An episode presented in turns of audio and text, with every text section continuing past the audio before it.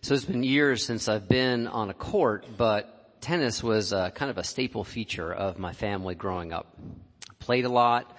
I was an instructor at camp for a few years. I went to a lot of live matches, US Open, I think for like a decade straight with my family. And so it was kind of thrilling when 16 years ago, almost exactly to the day, I had a chance to attend Wimbledon in England, which is like actually being played right now. Um, my sister and my brother-in-law, her husband, they were living over there for a couple years doing a job and the cool thing about Wimbledon, especially in the early rounds, it's actually really accessible. Like it's a very proper British thing. It looks like it'd be really expensive, but in the early rounds, if you go late in the day, stays sunlight there until like 10:30 at night. So they play late into the night. You can actually enter the grounds and walk around and see a bunch of different matches for like five pounds, I think it was. What I most remember about that day was the really humorous way that you entered the grounds of Wimbledon.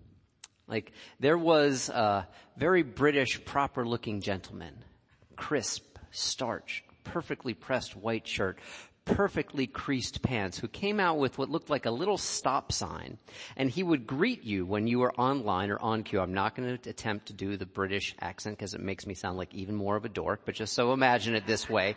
And he would stand next to you when you formed the end of the line and he'd say, the queue ends here. And then if someone got online in back of you, he would stand back. He would stand back two paces and say again, the queue ends here. And if it shortened, he would step forward and say, the queue ends here. And this went on and on and on and never stopped. And I thought, am I in a Monty Python skit?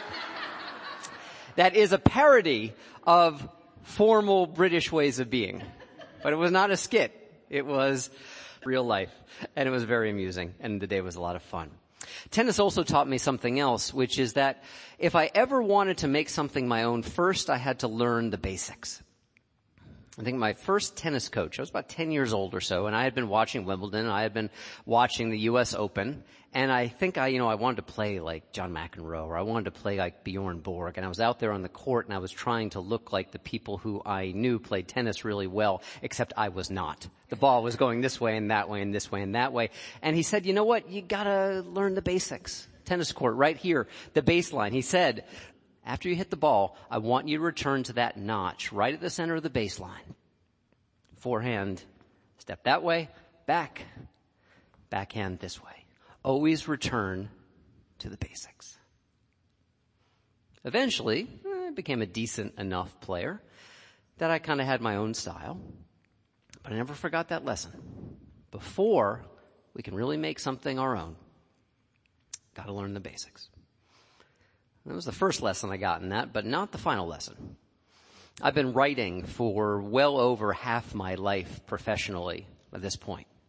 And there was one lesson that I remember real early on from pretty much every writing teacher. I mean, this is back into elementary school. Never start a sentence with the word and. Probably learned that as well too. Never start a sentence with the word and. And for years I didn't and now I do all the time. I've had editors, because I've written books and, you know, I've been published. I've had editors who take their big red pen out and just mark that crap right out of there. And I still do it all the time. I do it actually because of some spiritual commitments, some deep convictions about the nature of the world, which is that everything comes from someplace else. Thich Nhat Hanh called it interbeing. Everything inter is. Nothing is totally self-generating. James Luther Adams, who was a Unitarian ethicist taught in the prior century, he said, there is no such thing as the immaculate conception of an idea. Perhaps it's simply this, that reality, if we scratch the surface of what we call reality, what we see there is relationship. And so the most honest way I know to begin anything is with that word and. It's kind of like what that 90s band said. Every new beginning comes from some other beginning's end. Not my favorite song, but a good line. Nothing really has its own beginning and, and truly nothing really has its own middle. So yes, even if starting sentences with and is not stylistically the right way to do it, there is an implicit and in every sentence I use. Today's SpiritFlix movie about the stories that we watch on different kinds of screens and find meaning in them. The summer series that we do here at Wellsprings. It is about a guy who lives with an and that he appears to be the only person that is aware of it. I mean, you see the description right there. I understand many of you went to see this together last Wednesday. It's a fun movie. I, I really enjoyed it. So he has the knowledge of the Beatles that no one else does. And I'll describe it just very quickly for you. Jack is a struggling musician who plays in bars and restaurants in a seaside British town, and it is very cl- clear his career is going absolutely nowhere. He is just about at the point where he is ready to give it up, stop being a musician, when something very strange happens. There is a worldwide blackout lasting 12 seconds. You see it spinning all the way around the globe as the lights go out everywhere. And in that 12 seconds, something happens that's really unpleasant to Jack, which is when he looks around, he sees all the lights going out in this little British seaside town. He gets hit by a bus. His guitar is destroyed. He loses two of his teeth. He winds up in the hospital. He's got a process of recovery to go through and he gets out and he's still convinced not going to be a musician anymore. And his friends, his core supporters, the four people in his life who actually believe in him, they get him a new guitar. And they kind of goad him as they're sitting there having some drinks one day. Come on, play us something. Throws up his hands and he starts to play yesterday. And they are astounded. When did you write that? He says it's yesterday. It's the most famous song of all time. The Beatles. And they don't accept it. They think he wrote the song yesterday. He thinks they are putting him on. An elaborate joke. Until he goes home and he Googles the Beatles. B-E-A-T-E-L-E-S. And all he sees on the Google is B-E-E-T-L-E-S. He actually looks through his old record collection and there are no Beatles albums there. And the realization hits him. Oh my God. I appear to be the only person who remembers that John, Paul, George, and Ringo ever existed as a band today. And then he recognizes what a gift he has been given. And he starts madly scribbling down all the lyrics and the titles of all the songs and transcribing the music from his head because as far as he knows, that's the only place where it now lives. And after a few kind of getting out of the gates attempt to share the music of the Beatles, which don't go so well. His parents think Let It Be is a nice song, but they call it Leave It Be. It's a pretty charming movie. He actually gets his break because these are the Beatles songs. and he is on the road to becoming the most famous person in the world. And his life is turned upside down. And in the middle of this very charming, very sweet, very warm-hearted movie, that's also kind of a rom-com as well too, he starts to have a crisis of conscience. Are these mine to share? What if someone finds me out? Maybe I won't play them at all. And is that the right choice? Because who am I to deprive the rest of the world of the songs of the Beatles, even if the Beatles don't actually exist anymore? And this kind of reaches ahead as the recording industry in LA kind of gets their hooks into him and he's about to become the next big thing. And he plays his own version of the famous thing from the Beatles Let It Be and get back at the top of an old hotel. He plays help.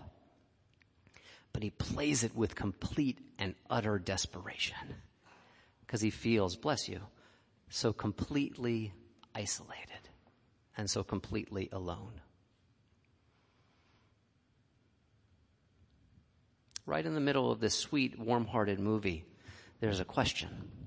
Question that is relevant to each and every person, those of us in real life, not in some magical realist universe. How do we live a life with the burdens and the blessings of kind of an old school word, responsible stewardship?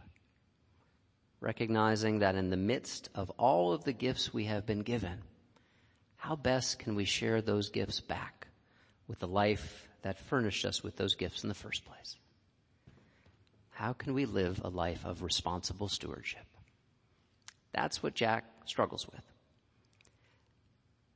Now, he experiences some distress about it, but by and large, the tone of this movie is pretty upbeat and pretty lighthearted and pretty sweethearted as well too. Uh, there's a few jokes about what also doesn't exist beyond the Beatles, like Coke does not exist in this world. I'll get to another one in just a second later on in this message. But one of the other things, and it's, it's you gotta be kind of a music person, which I am, to kind of notice this joke.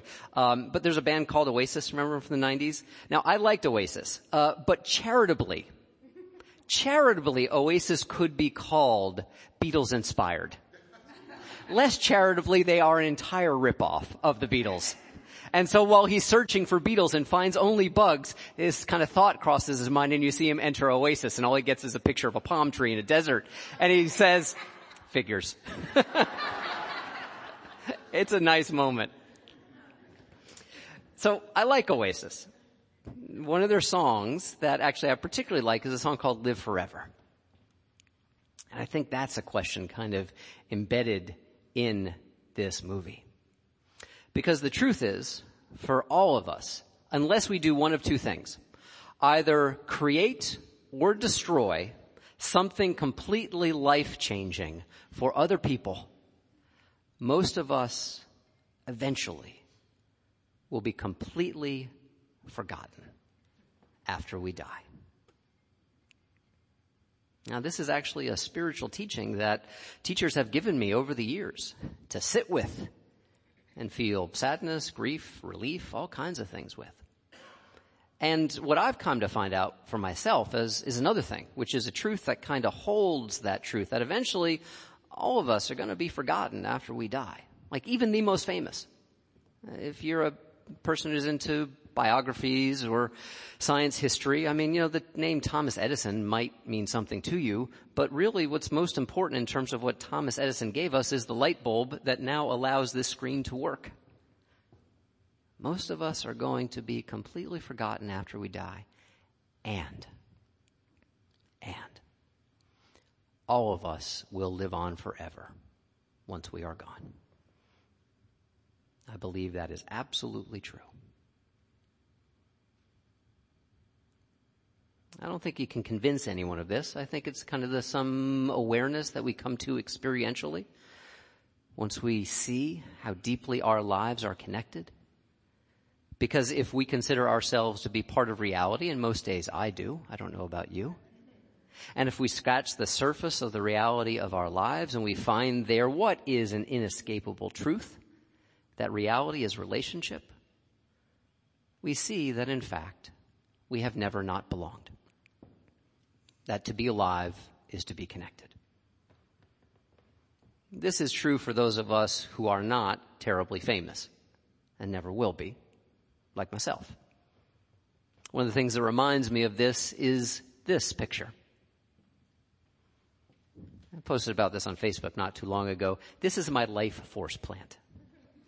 This plant is exactly the age that I am. It was given to me by a friend of my father's, another guy in publishing. His name was Cerf, C-E-R-F. I think it was Cerf Berkeley. Again, I'm already forgetting the details of his life. He has since passed on. But what I know when I look at this, which I call my life force plant, is that he loved my parents. And he loved me even before I was born. And as I joke with my wife, we better take care of this plant because once it falters, I am a goner. And in fact, this plant is doing so well, you can read this for a metaphor of my own life, or not if you wish. Uh, this plant is doing so well that recently, uh, we say in my household that my uh, wife attends the things that grow in the ground that we don't eat, and I work on the things that grow in the ground that we do eat. So my wife decided to divide this.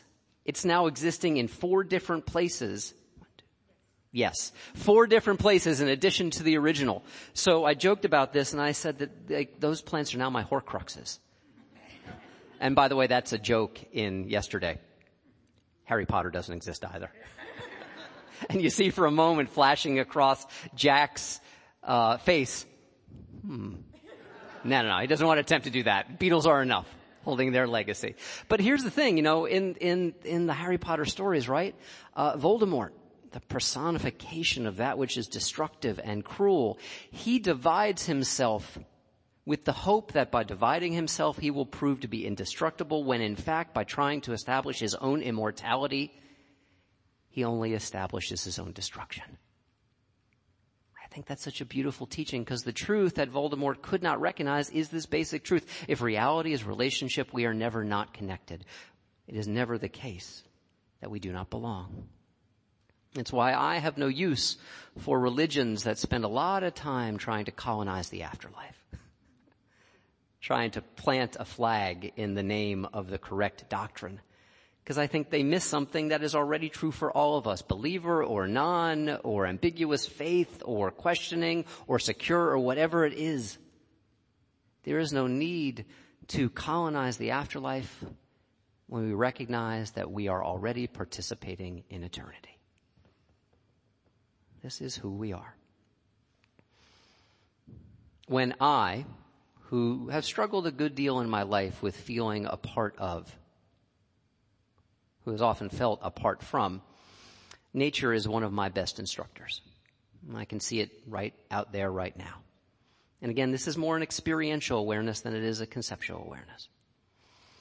I will look at a tree and I will breathe and eventually the realization will sink down into my stubborn consciousness that I am breathing that tree and that tree is breathing me. And that has been true for every single person, every single being, every single piece of greenery that has ever existed. And all of a sudden that sense of being apart from rather than a part of, it starts to diminish. It makes me want to live a life, especially in terms of relationship with the natural world, of better stewardship, of being more aware of the gifts. It also has helped wake me up and continues to wake me up, especially in relationship with those things that I don't consider to be the best parts of the inheritance and the legacy that I've gotten from the past. You don't need to do any psychological assessment on me longer than about two minutes without seeing there is a clear pattern of the men on the father side of my family who have an unhealthy love of alcohol. It's a clear part of what I have inherited. It is one of the things that got me and helps me maintain the sobriety I have day by day, a day at a time for now almost 14 years. And at this point in my recovery, something has become real to me. I am actually healing things in my ancestors that they could not heal in themselves. I am only here because somehow they made it through. I am only me because they were them. It also means that I get to pay it forward. I mean, the kinder and wiser me, who is still far, far, far from perfect, the kinder and wiser me is much more pleasant for you all to deal with. this is a teaching that is so liberating. It is a teaching that is core to our Unitarian Universalist tradition. Emerson called it the oversoul.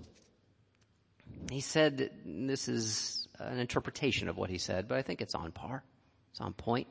He said we don't really have a soul. He said that our own lives participate in that which is greater, which he called the oversoul.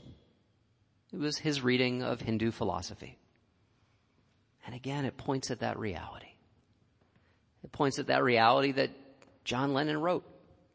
Limitless, undying love that shines around me like a million suns. It calls me on and on across the universe. And I have either no definition of God or too many definitions of God. But for now, that one will do. Limitless, undying love. Another person who I know and trust, person associated with this, Yes, I'm going to ramble on about the mountain goats again because I like to do that here. Some of you are getting used to it. Some of you are saying, who the hell are the mountain goats? I will tell you who the mountain goats are, but that's a different time. This is a podcast I listen to. It's with a guy named John Darnielle, who at one point was the only member of the Mountain Goats. But now they're a full band. And for a guy who spends hours talking about his creative process, he said this in a recent podcast. And by the way, I only listen to the Mountain Goats is about 90% descriptively true of my life in any given week. He's talking about the session musicians in this podcast who come in and do the work that they're not part of the band, but he says they're the real pros. They're the ones who really nail it. He said, I think the whole concept of work being done by a single person is generally a fairly toxic God replacement idea. I think the whole concept of work being done by a single person is generally a fairly toxic God replacement idea. I think he's pointing at that larger love, that larger life, that reality is relationship that we fall back into because it makes us possible in the first place is an experience of grace and a healing one. And it is the crux of this movie. Right after that scene that cry for help that only Jack recognizes as alone and as isolated as he thinks he is. There's a couple people who approach him, who we've seen throughout the movie, but we're not really sure what their purpose is. And Jack starts to become aware of their presence, and he thinks they're gonna tell the truth. They're gonna call me out. They're gonna let other people know that I'm a fraud. But it's the opposite. And it's one of the two sweetest moments in this movie. And I'm not going to give away the other one if you haven't seen it yet. But in this moment, these two people who Jack thinks are going to bring to him an accusation approach him and say, we remember the Beatles too. But we can't sing. and so we thought we'd never hear Beatles songs again for the rest of our life. And you've given that back to us. And in that moment, Jack remembers that he is a living and. And he makes a different decision. He is not going to become rich and famous and jaded and isolated and alone. He's going to give these songs away for free. Because as you can see crossing over his face, the Beatles may not exist, but a world without the Beatles songs doesn't have to exist. I mean, what we just, what we're doing here today, all five Beatles songs, is the only band we could do this with here at Wellsprings. we have nine Beatles songs and one John song and one George song. So like, you know, we had to leave some out today. Maybe that's for next week. Not kidding, it's not. As this movie moves towards its conclusion, as this message today moves towards its conclusion, he is for the first time all movie truly happy. He is that living and that no longer feels isolated.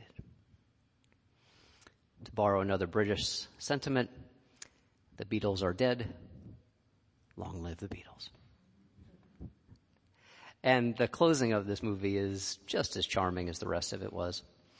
They um, do a version of Ob-La-Di, Ob-La-Da which a couple critics said, oh my god, there's such better Beatles songs they could pick. And the truth is, oh, Ob-La-Di, Ob-La-Da oh, is not my favorite Beatles songs, but it's perfect for the ending of this movie. La la la la, life goes on. And and, life goes on. Singers come, singers go. Famous people come, famous people go. Non-famous people come, non-famous people go and the song and the meanings and the gifts remain. we are all already participating in eternity. And maybe this helps us ease up a little bit. That we can focus on the gifts we give rather than so much on the nature of the giver, ourselves or others. And that's not because of sin or judgmental stuff or ego or any of those other words religious types like to throw around, making it something that's bad that gets in the way. It's simply because things change all the time. And so maybe if we focus more on the gifts and less on the giver, we can just live into that reality. Life goes on. We cling less. We love more. And we know deep in our bones, deep in our heart, that what is truly connected can never, ever be destroyed. Amen. May you live in blessing. Would you pray with me?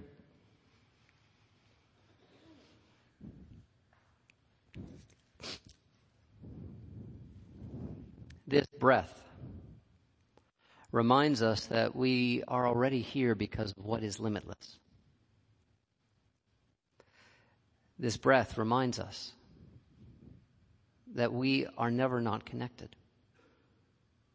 This breath can call us to live a life offering our gifts and receiving the gifts back with grace, with freedom, with greater ease than many of us might have thought was imaginable this breath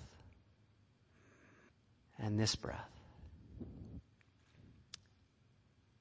and this breath can teach us how to love. Amen.